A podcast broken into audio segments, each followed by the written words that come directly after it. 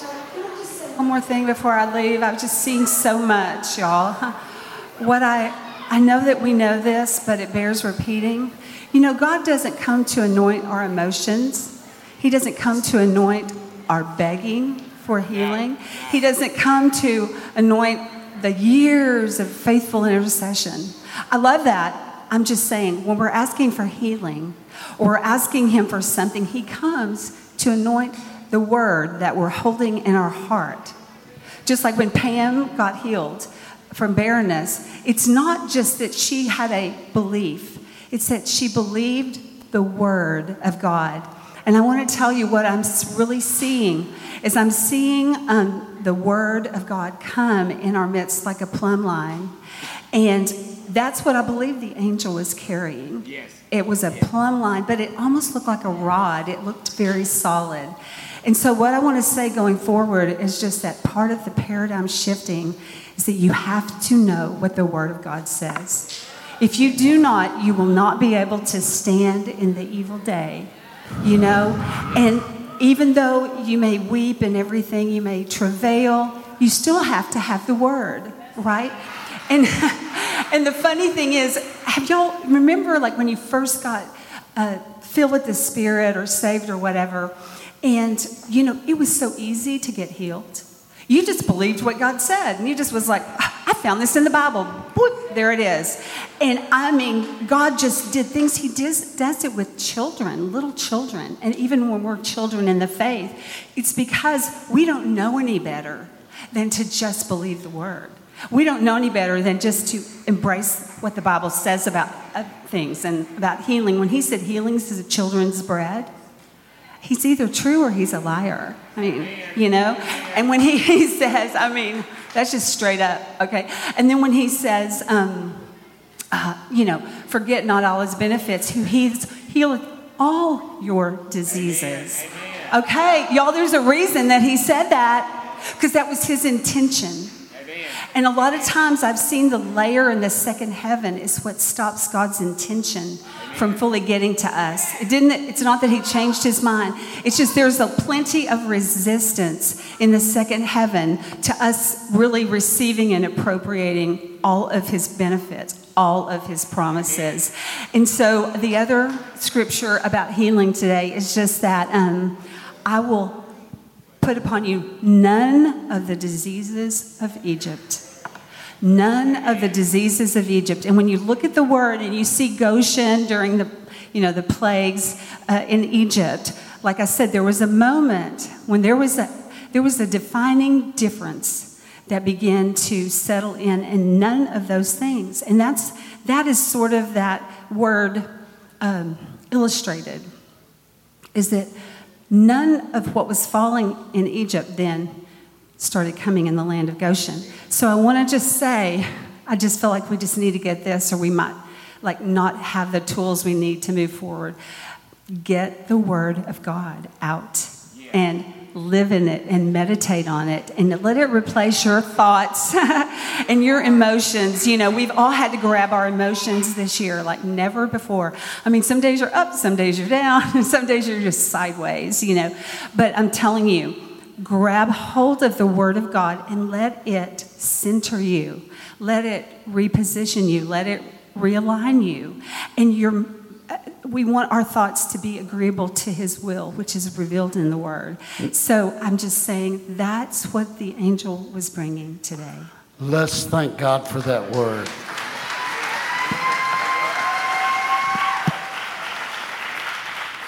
Now, we have a lot going on this week. Again, we'll keep the prayer tower open for some of you to come up and seek Him. We'll have uh, worship going on. But then we'll have worship in here Thursday and Friday. We want to continue weekly pressing through in worship. Don't forget that the women's houses of Zion are starting up. We're having a revival in the house of Zion. We got, we got uh, several uh, emails this week that we will send out for you uh, about how some, some have doubled in their uh, attendance. And I, I'm not talking just about the women's house. We, we have those reports coming in from all over the world. And it's just incredible to see what the Lord is doing. Mildred, stand up. You're going to minister in Louisiana, Mississippi, and Alabama. We send you forth with the word of God and with power. Maria Moore, where are you? I see you. Yeah, right there. You're ministering in Montana. Wow, what a blessing. And uh, it's going to be to bring people and make them resilient out of trauma. I love that. Lord, we send her forth with the word that will heal them. Now, Shabbat was awesome. Look forward to Shabbat this week. That is helping so many people grab hold of what God is saying and doing. Now, have you ever, and listen, I loved what Leanne said because three people this week, I asked, have you ever read your Bible? You know, sometimes you just listen to the conversation they're saying and you wonder, Lord, if they'd just read the Bible, they'd be okay.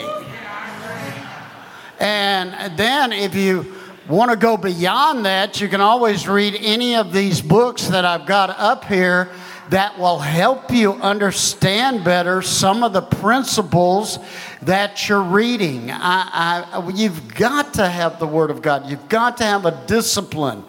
Uh, I, I, teach in Possessing Your Inheritance upon about the eight disciplines that are necessary for spiritual life. You've got to let all of them work in you. Work is one of them. Some people don't like to work, they ain't going to get anywhere. They will have a snare in their life if they're unwilling to work at what God asks them to work at. Some people cannot stand the thought of warfare, it is part of your discipline. He left them in the land that a new generation would learn how to war. Look at the person sitting next to you and say, You're that new generation he's talking about. Now, We're doing lots of things here. We had an incredible staff meeting. Our staff meeting uh, was just amazing at the uh, beginning of this week, where we are going over into the shifts ahead for all of us. And lots of shifts. And you know, when you're going through lots of changes, you have to work your way through those changes. And it is so key to understand that. Now, have you ever had someone look at you and say, Would you just get a grip? Yeah, usually it's you. Yeah, it's usually me with Keith. Uh, uh, look at somebody next to you and say, Will you get a grip?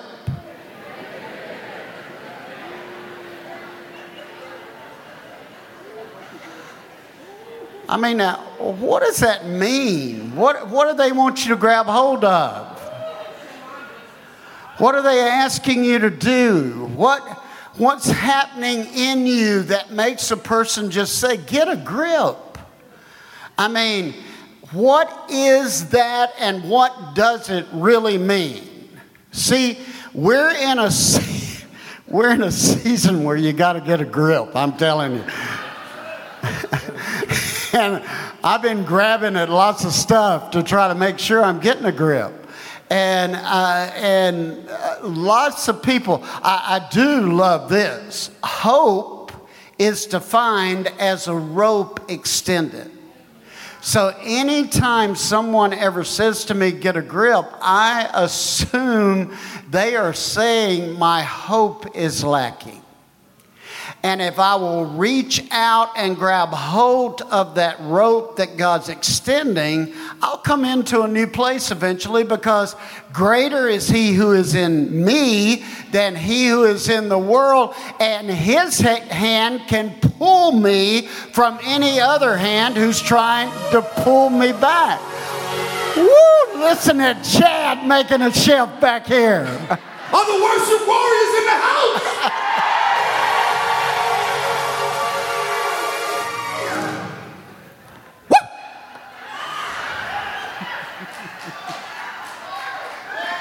I got this message because Chad and I were together this week. I even said one thing to it, it was so bad, he got started laughing so hard, fell up against the window, and I thought we were going to wreck. I mean, it was it's so key right now that we listen to what our voice is saying. And we're in a season to go beyond. Now, you're going to be hearing this. Say the word beyond. Beyond.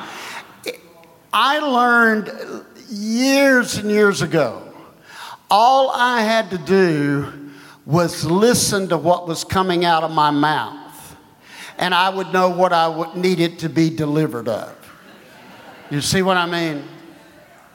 And so, because the heart expresses itself, put your hand right here and say, Don't be still, keep speaking up.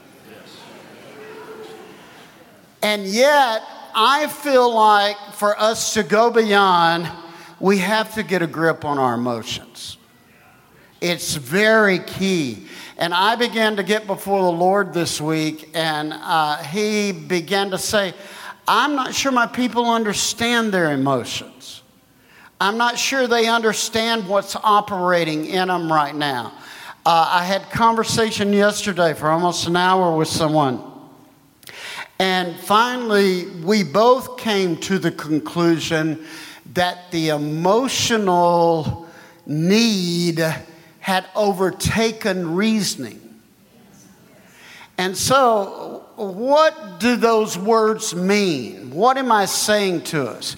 Well, and why do we need to come into this place where we get a grip? Well, first of all, we're moving from the swamp to the land of giants. Yes. Remember, God had promised them all this milk and honey, all these riches that had been amassing for 10 generations. And they finally went in and looked at them. They were all there.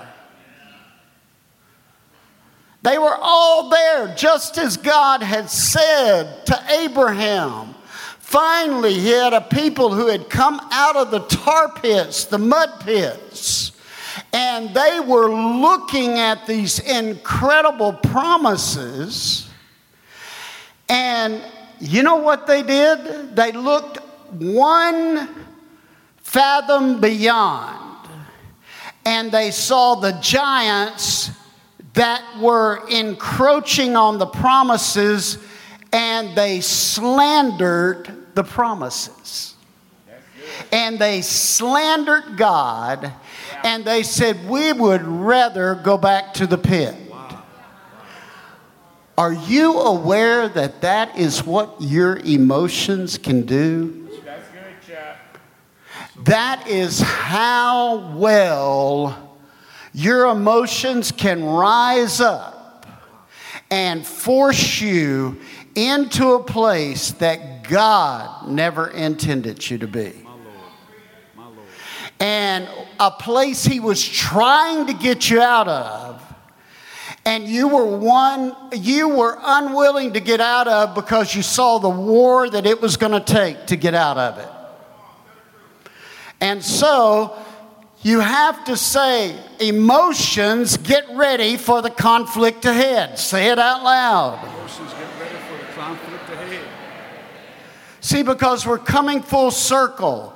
Cycles are ending, and, and that's the hardest place to be because, you know, when a cycle's ending, you're experiencing a death. And some people refuse to die. Some people refuse to acknowledge that a time has ended. Some, I have watched some, I, I know of one situation that Linda and I had to counsel on. Her husband had been dead for over 30 days, and she would not allow the service to celebrate him to occur because she did not want him dead. And she knew God was going to raise him from the dead. Well, God can raise anybody from the dead. He's already raised you. If you know him, he's already raised you from the dead once. That's right. Look at somebody and, and tell them, Thank God he raised me from the dead, my sins and my trespasses. But you have to understand something. There comes a moment when something ends. And you can't go past that moment, or else you end up in delusion. That means presumption, something that was of faith, lost the power of faith, and you started not thinking correctly about it all. I, I found it interesting. I, I, asked the Lord this morning, I said, Lord, uh, it's so many new people, it's so many new people joining in with us, and so many don't know a whole lot. They see us up here, they see that we keep pressing forward, they see that we keep having faith, but they don't know some of the things that caused that to happen. I was walking with John in, and I mean, he ran over this one girl because she doesn't know that he's blind in one eye. John only has one eye. And if you run up on his right side, if you run up on his right side, eh, eh, he doesn't know that you're there. And so you have to understand there's certain things about people that we're going to have to embrace so that we keep moving together.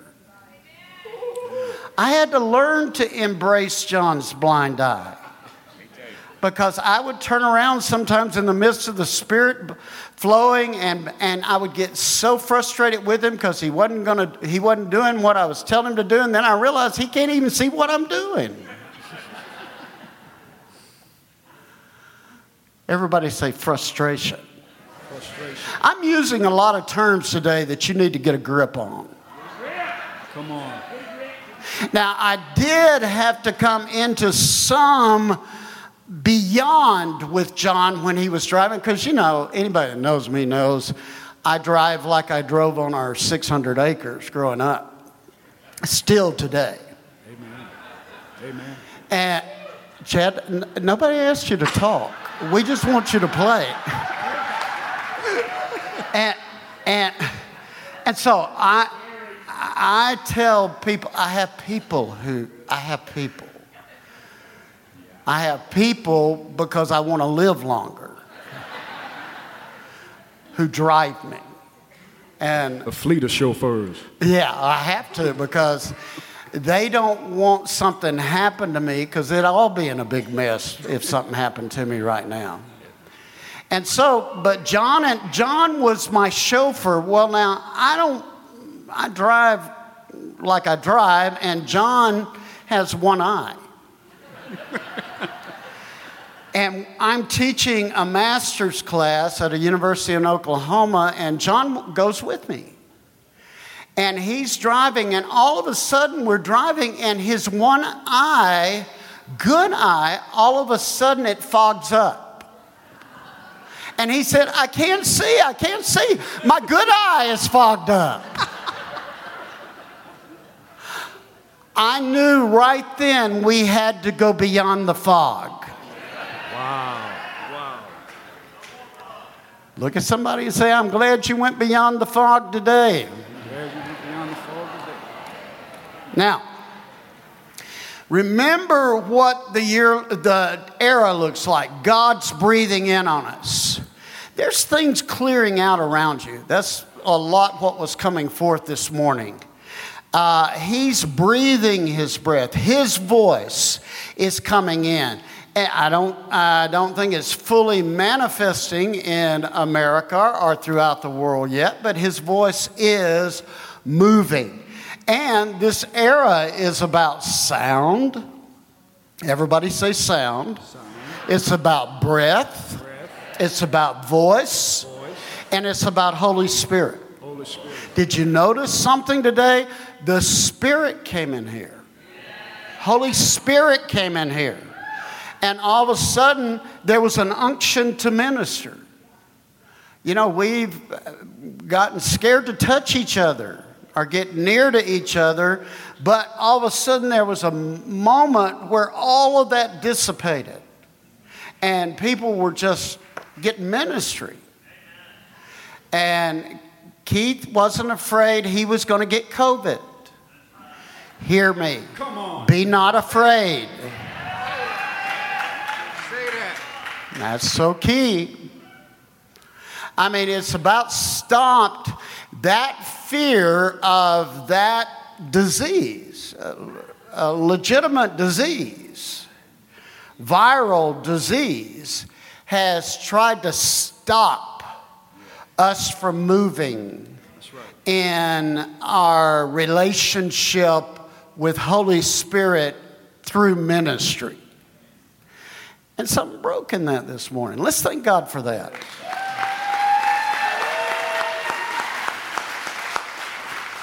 Now, this, you want to remember, this is what the year looks like.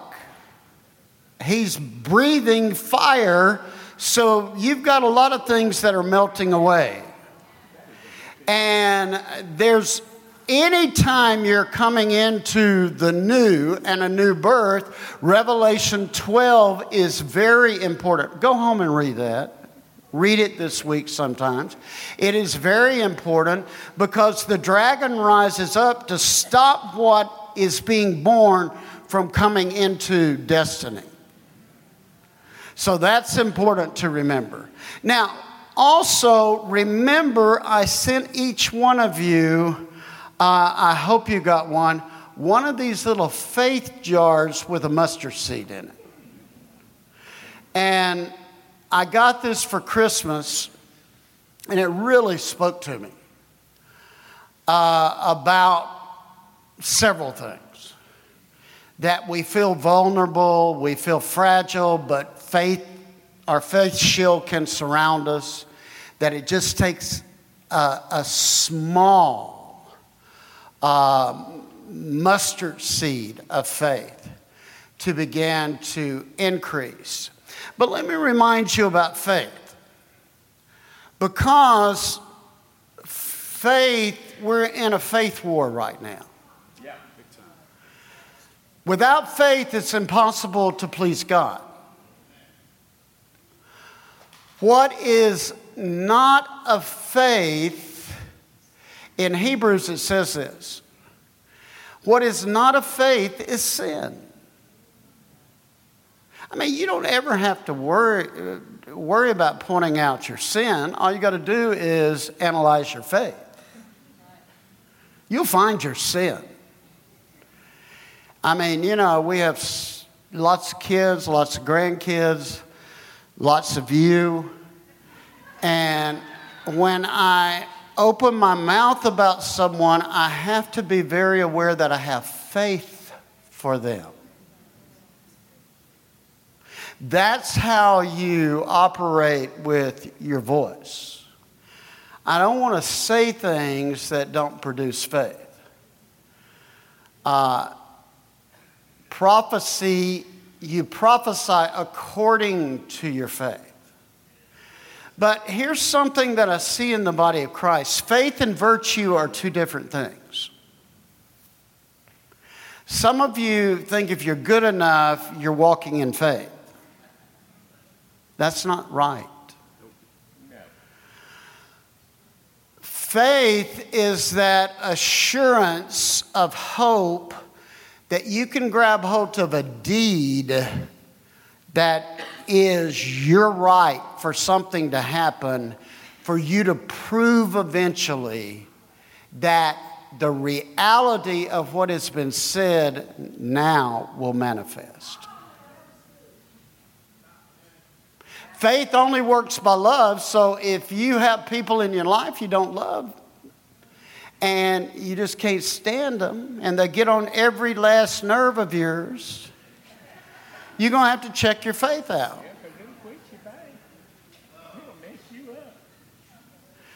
And if there's someone you won't forgive, your faith will go sour on you. Big time. Oh, that's good. Now, that's how simple it is. You'll be able to walk in faith for a while, but then your faith will go sour and you'll realize I'm, I feel dead. All because you wouldn't reconcile something. Forgiving somebody doesn't mean you need to bunch up with them. You just need to get it reconciled, make sure you're right, and then move on. Because God's still moving in your life. And you're doing what you were supposed to do. Now, so faith is very key. None of us are good, no, not one. Not one. Look at somebody and say, Is he talking about me? You couldn't get saved because you got good. That's why some people recognize salvation, and it's why some religiously can't recognize salvation. Because faith enters in and you become quickened by Holy Spirit, you have the ability to become a son of God. You have the ability to grab hold of your deed. And yes, when he puts his finger on something you're doing, you need to stop. It's really that simple. If he says, I mean, the other day, you know, I went into an emotional thing. It, I had not eaten, my stomach was hurting, and then all of a sudden, somebody called, set my emotions off. I ate eight cookies. I loved every bite of those cookies till the next morning. And then I realized, you know, after number four, I had, my faith was gone. I'm trying to be real simple with you. I, I think I was all in grace all right up to four. But then after that, I didn't even have grace. I was just eating. No, they weren't even good. That's what happens. They were just there. Now, let me explain that to you so you understand what I'm about to teach us and move forward. What happens to us is we get caught up in a moment and we grab for what's there. That's what causes us to be alcoholics. That's what causes us to be addic- addicted. Because if we can just get it in that moment, it'll make us feel better. That's not faith. Because what it's doing is keeping you from seeing into the future path of expectation that God has for you and you lose sight of what's ahead by trying to deal with the moment. We do it with our kids, we do it with each other. I mean, I've, I've had relationships where I said, Is this really us having this brawl here? Is it really worth us losing our future with each other? But that's what happens. Now, faith is where your war is. Faith, the enemy has to negate it in you some way, steal it, kill it, destroy it, and then he can remove everything that you were meant to enjoy. That's what John 10:10 10, 10 says. Now, you are meant to enjoy life. Now, I'm going to say it again because This is where we seem to be in the atmosphere of America. We are meant to enjoy life. There has never been a nation more blessed than this nation where we can enjoy life.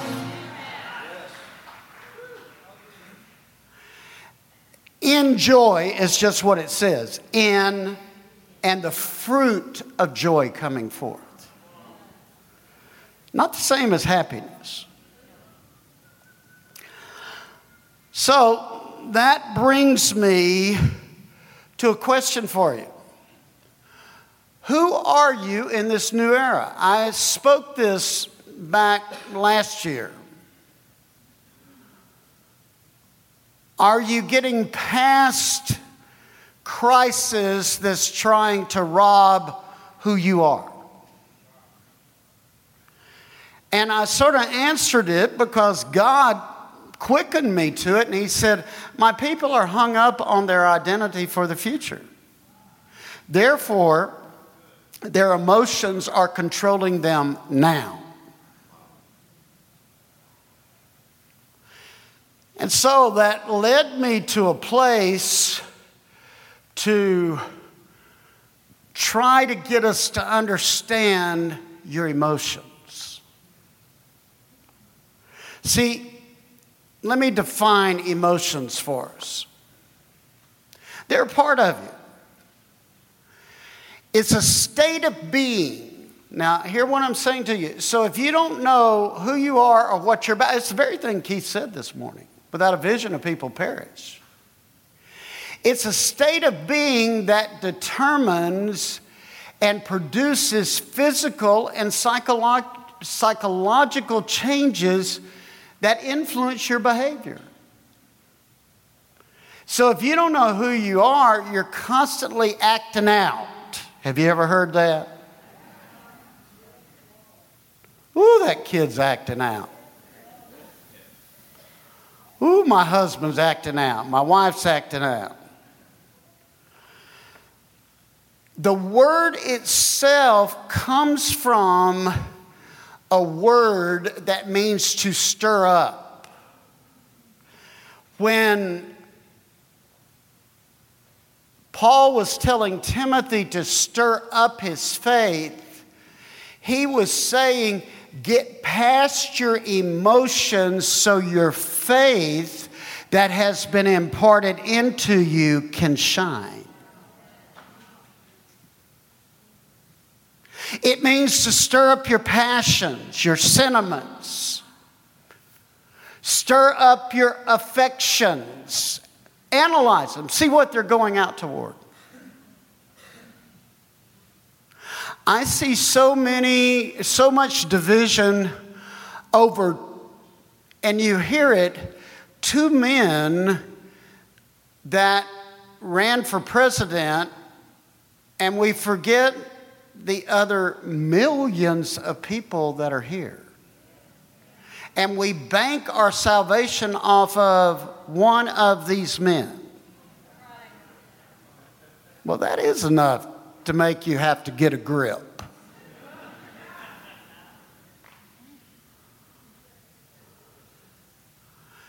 And yet, those men represent something that you're probably very passionate about.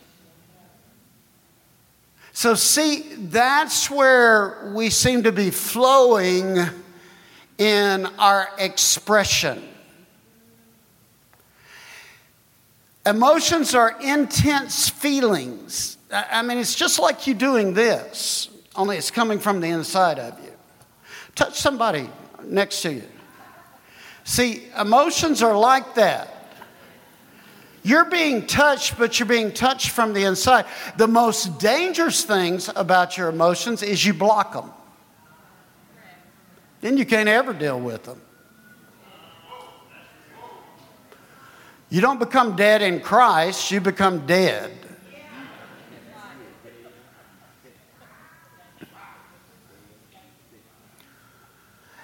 And those feelings get directed towards someone or something. Emotions are different than moods. Moods are can be mellow and prolonged. Emotions are intense. And if you don't deal with them right, you're going to have a mood, all right? Now, here's the hard thing that, that I've always seen with people they have a hard time understanding that, that part of them that is feeling, that part of them that stir, is stirred up, has lots of intelligence. See, emotional intelligence is the ability to monitor and communicate and express and empathize with yourself and others. I, I asked someone the other day, had you just read about Jesus, what he did?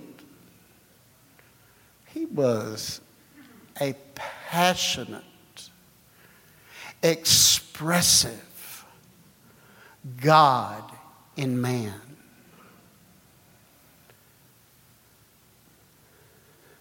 See, Keith wouldn't be able to pray for someone or empathize with what they're going through if he didn't have emotion. Now, here's some words I want you to get. It's your ability to perceive. It's not like it's not intuition. That's a knowing moment. It's your ability that you're putting a puzzle together so you perceive you use, you manage, and then you understand you. I see many people get messed up in their emotions because Chad will spend too much time trying to understand me. Instead of letting be put together in him so he understands him and how to relate to me. See the difference? That's why marriages won't work. That's why things won't get accomplished. You're so busy looking at somebody else that you can't put it, let me bring it down so you can get it. You're so busy looking at someone else, pointing at them, seeing everything about them that you can't get you. Better say that. You're telling them how they need to relate to you, and you ain't even got you. Wow. Wow. Wow. That's why it's you that the Lord begins at the house of God. Amen. Amen. That's good stuff right there. Now, let me show you where they are. You put your hand right here around your heart.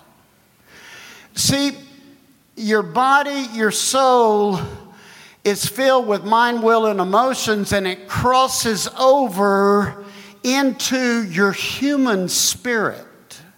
So that's why they make up who you are. Daniel had a different spirit. You know why? Because he had his emotions under check. Yeah. Being in Babylon didn't throw him off. Having Esther had to get her emotions under check before she could go in to the king. And she was in a harem being fixed up to go to bed with him. And she still had to get it together because she had to see, Mordecai had to make her see a bigger picture of what was at stake if she didn't go to bed with him and if she didn't get her emotions right. Yeah. Be careful how you judge things.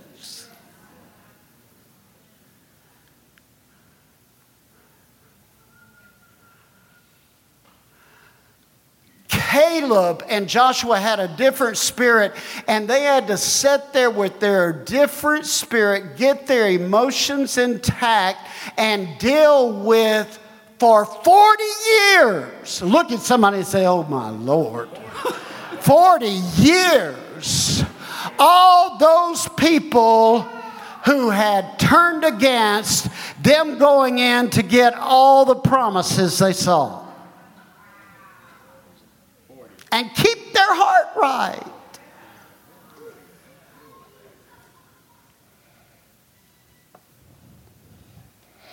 Now, so you're dealing with your soul and your spirit at war, and usually it's over your emotions, and your emotions are warring through your desire to control your will.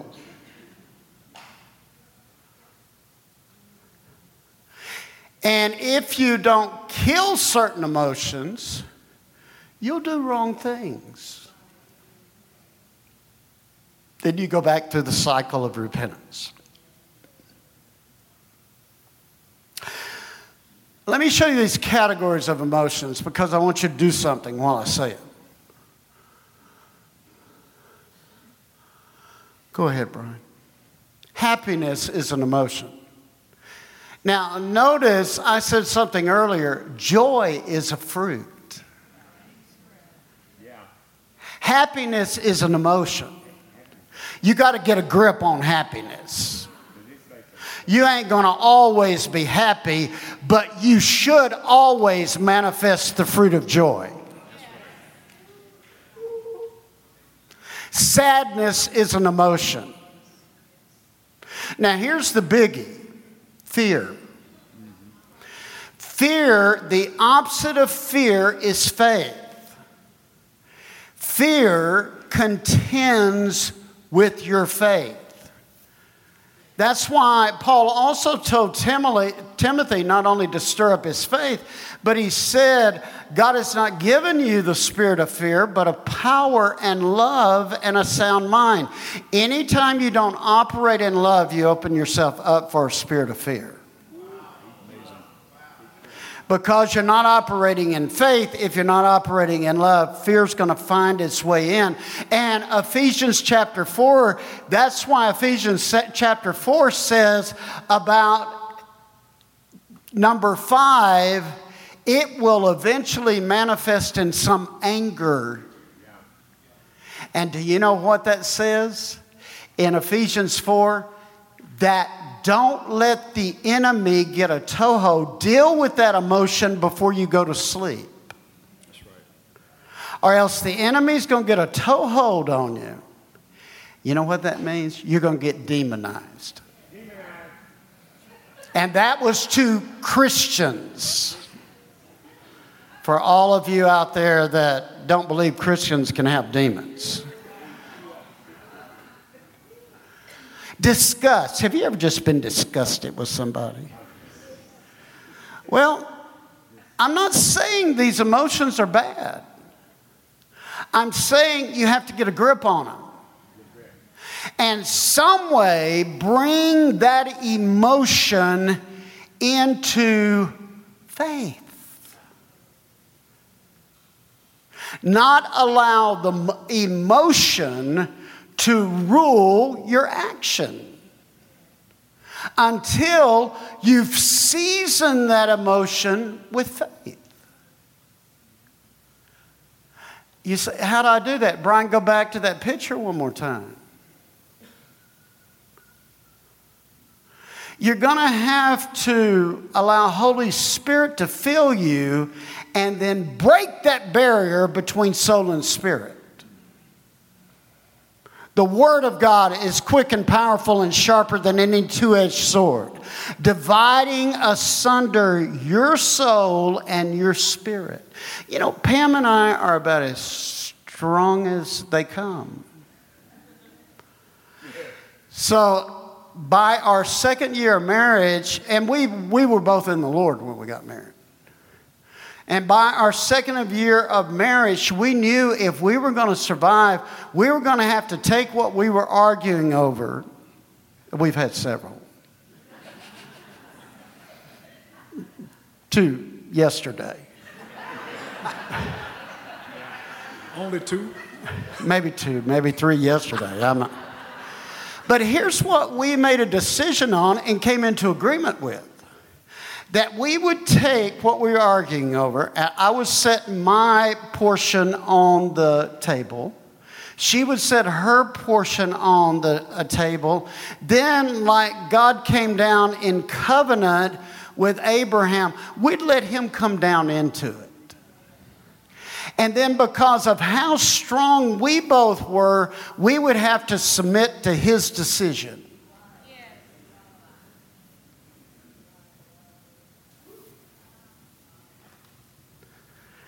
That's why we've made it 48 years. Let's thank God for that.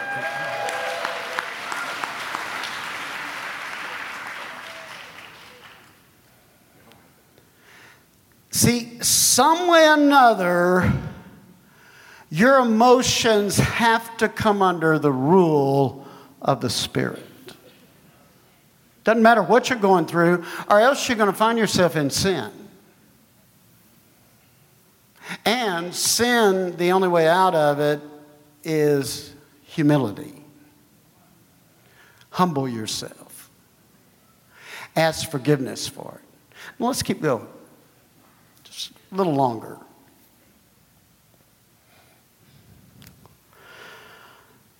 You express your emotions. Keep going. Now, emotions have a grade. You can grade your happiness on a scale between 1 and 10. Go back one more time, Brian. Let me finish this. You can take this list today and grade how you react. You can also know that all these things can bunch up on you. They can be like a confederation that's trying to take you out. They can align with each other to do you under. They have a hierarchy. Your hierarchy ruling emotion might be anger, but it loves to work with your fear. And then if you can't control something, you're just going to get angry and act like a fool.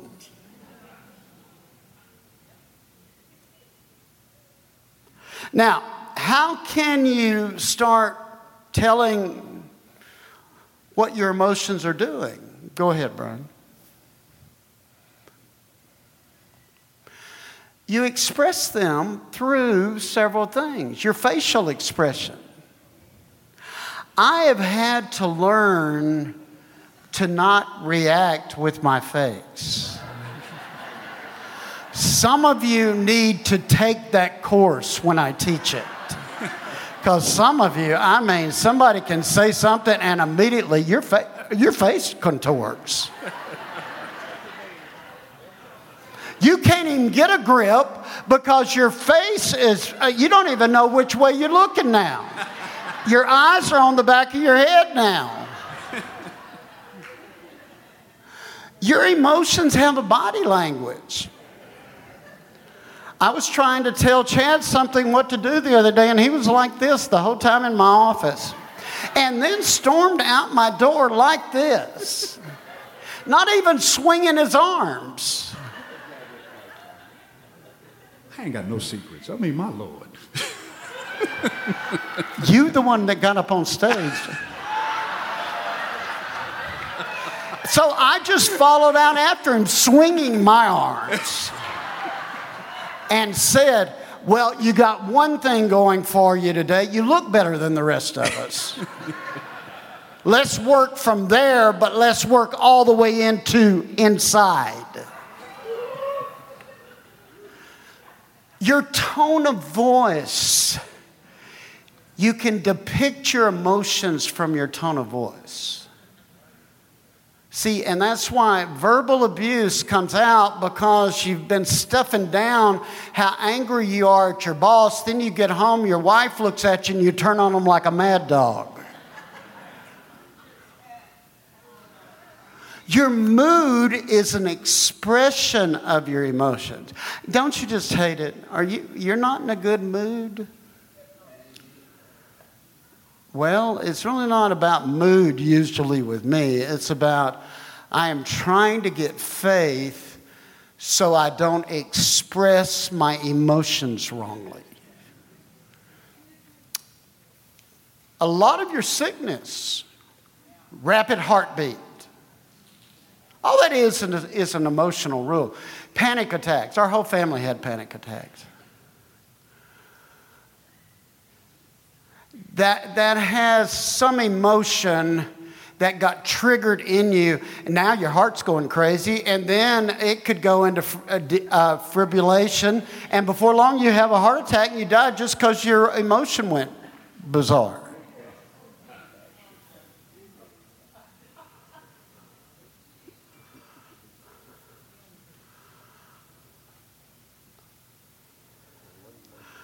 You have physical reactions and responses.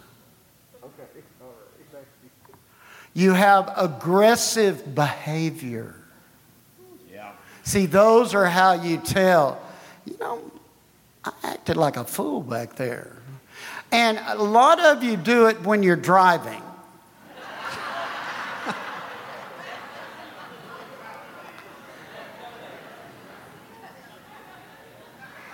Now, listen,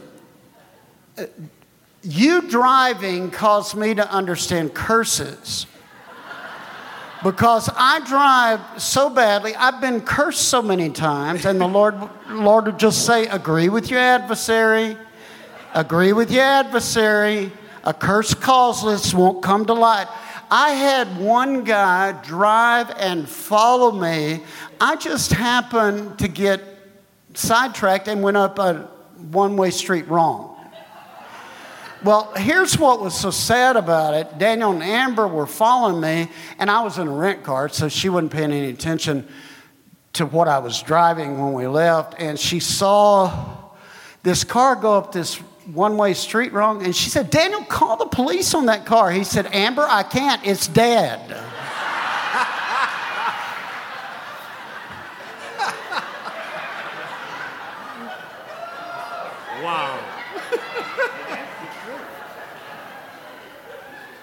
Well, immediately after I got into it and cars were going like that, I got around, got turned around, came back with them, was waving at them.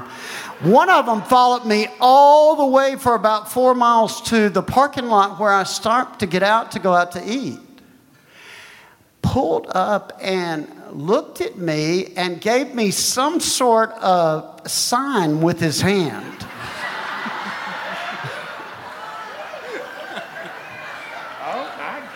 It wasn't just with his hand, it was with his whole arm.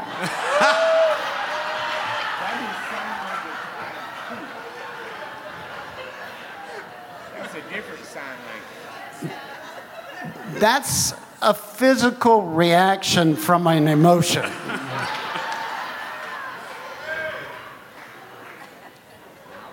I just got out and said, I'm so sorry. I did. I humbled myself. Now,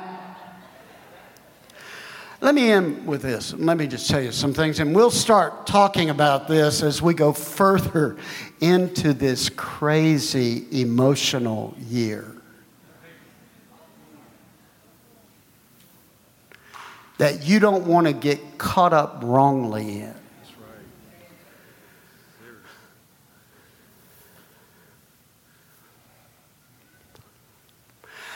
I go, of course, Adam and Eve, you know, they messed it all up.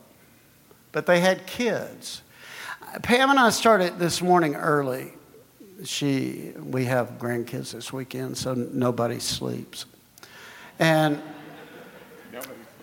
she got up and we were talking, and I said, Who's the first emotional wreck you think of in the Bible? She said, Cain. And God tried to deal with his emotions, but the jealousy produced anger to the point where he couldn't control it and killed Abel. And she said, and then the patriarchs, they all had the same problem with their kids. Guys, one day she and I will write a true book about the Christian book of raising children. It will set you free.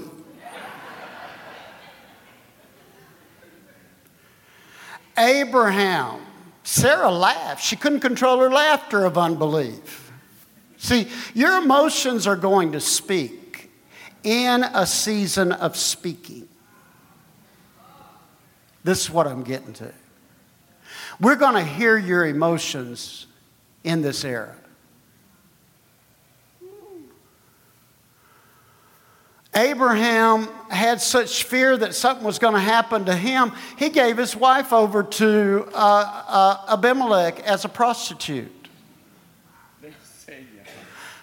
So don't think Abraham always had faith. I mean, if I'd have done that to Pam, that whole nation would have made her a hero for killing me.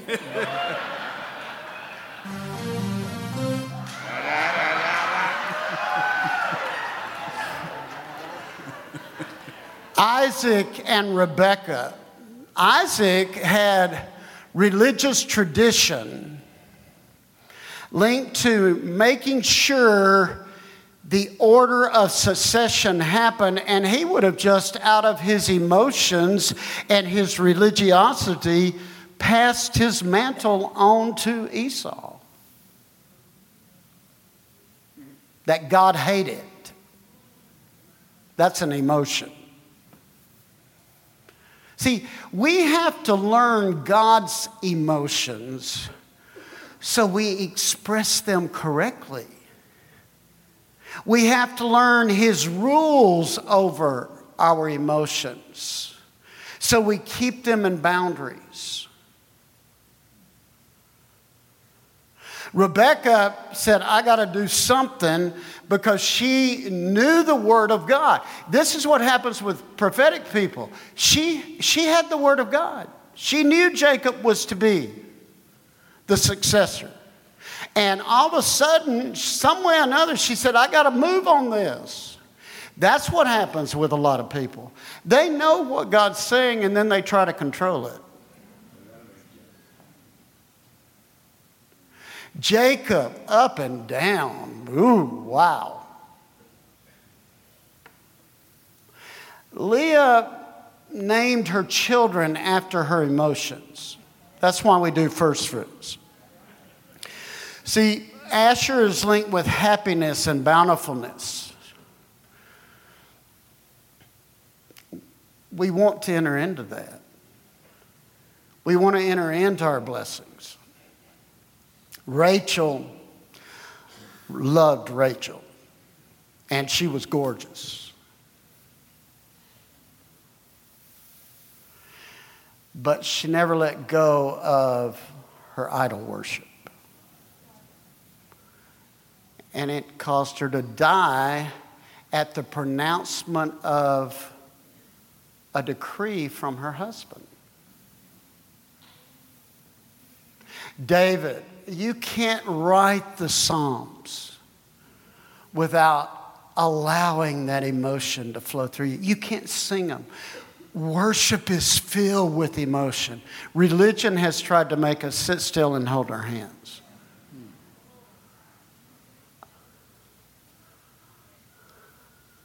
One person that I really admire, I've already talked about several people. Daniel, his, he got it. Joseph was okay.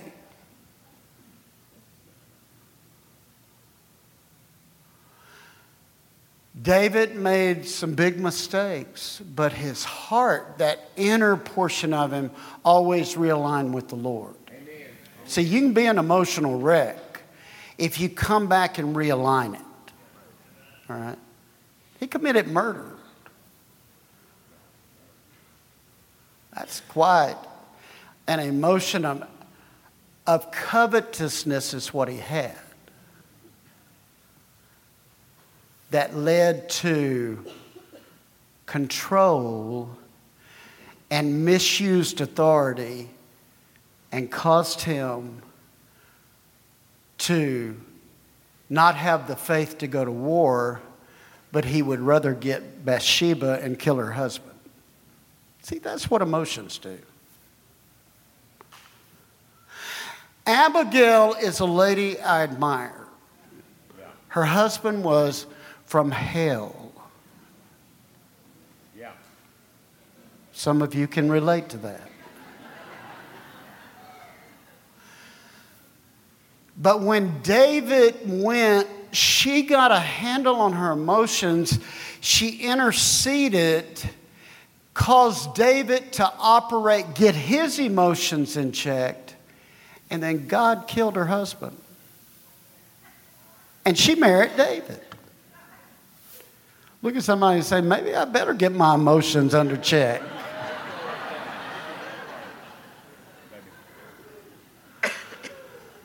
John and James, son of thunders, you don't know what spirit you're of. And John was the one who went through such a transformation that he loved the Lord. I mean, he, he, he adored the Lord. His whole life became the Lord, but he was still a son of thunder. James eventually got his head cut off. Judas had a goal. He wanted Jesus to align with the sect that was going to overthrow the government. And he got mad because Jesus wouldn't shift his emotions just toward that group. You know why? Because Jesus was God, but he was man. He could have. But he had an overall understanding of the kingdom. And he knew that if he just went with those who were zealot, his kingdom message would not be heard correctly. Judas got more and more angry, greedy, and before long, those emotions took him over and he sold out. He left one kingdom for another kingdom. Mary Magdalene, lover. She had eight demons.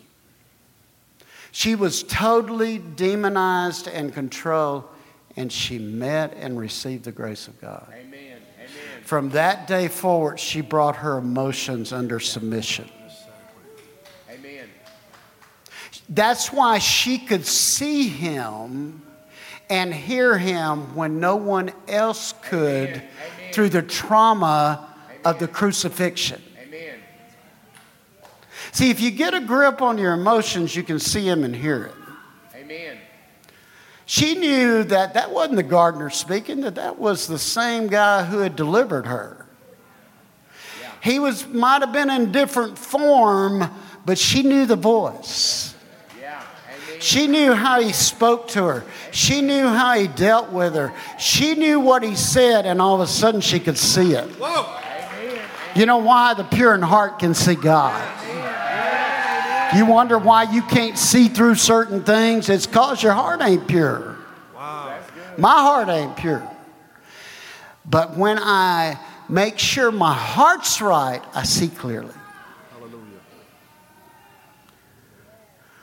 Peter, I mean, put somebody, uh, put your hand on somebody and say, "There's hope." There's hope.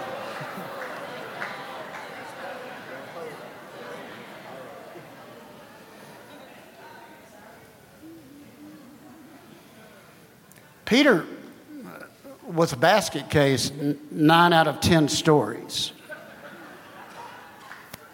But he got sifted. Now go back to the picture I showed you in your mind. That means that middle portion between soul and spirit got ripped into such tiny, minuscule pieces that it became one.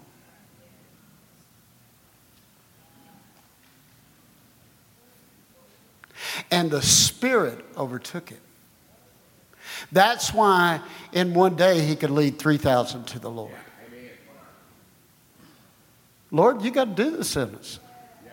I, I do want to stop for a moment and say something happened to me last night in the midst of seeking the Lord. I had a vision for the future of how we will start moving outward. You don't have to be afraid.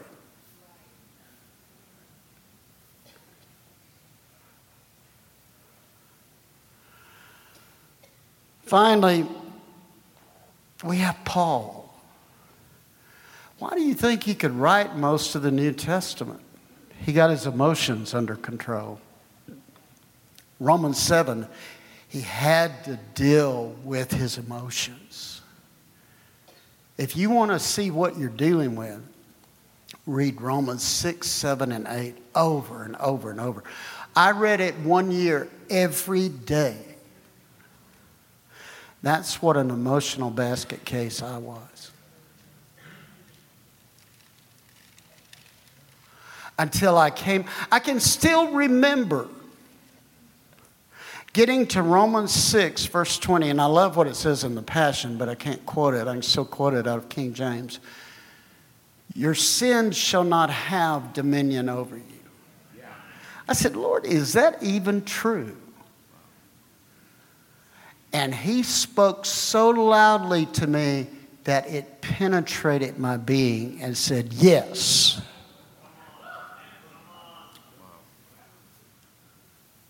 That's what Leanne's talking about, where you come into an agreement with the word. Now, this is what I want to say. We're in a big emotional turmoil. You're part of it. Look at somebody and said, I knew all along you were creating this. You're part of this turmoil. If you're a member of this nation, you're part of the turmoil. When one suffers, we're all suffering. Let's stand up.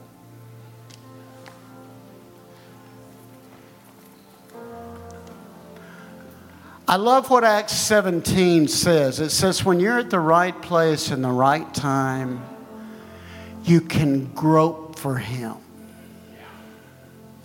and find Him. That's what get a grip means. Put your hand up and just grab hold of Him. He brought you here today. He brought you here so you could find Him in a new way. Now take, grab hold of Him and just bring him and let him just go straight into that place in you that needs to realign. Father, we come today and we tell you we love you. We come today and we tell you we're, we're trying. And I hear you say, then quit trying. Grab hold. Father, we're groping. We're groping for answers. We're groping for freedom.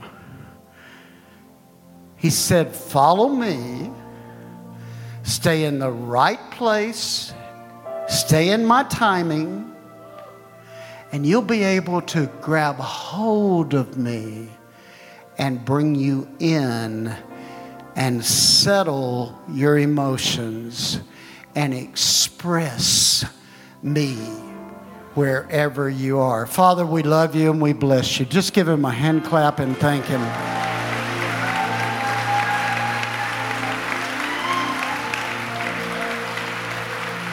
Now, now look at two or three people around you and say, There's hope. You can grab hold of hope. There's faith. There's joy, and maybe you'll be happy this week. I bless you as you go forward. Stay in touch with us at all times.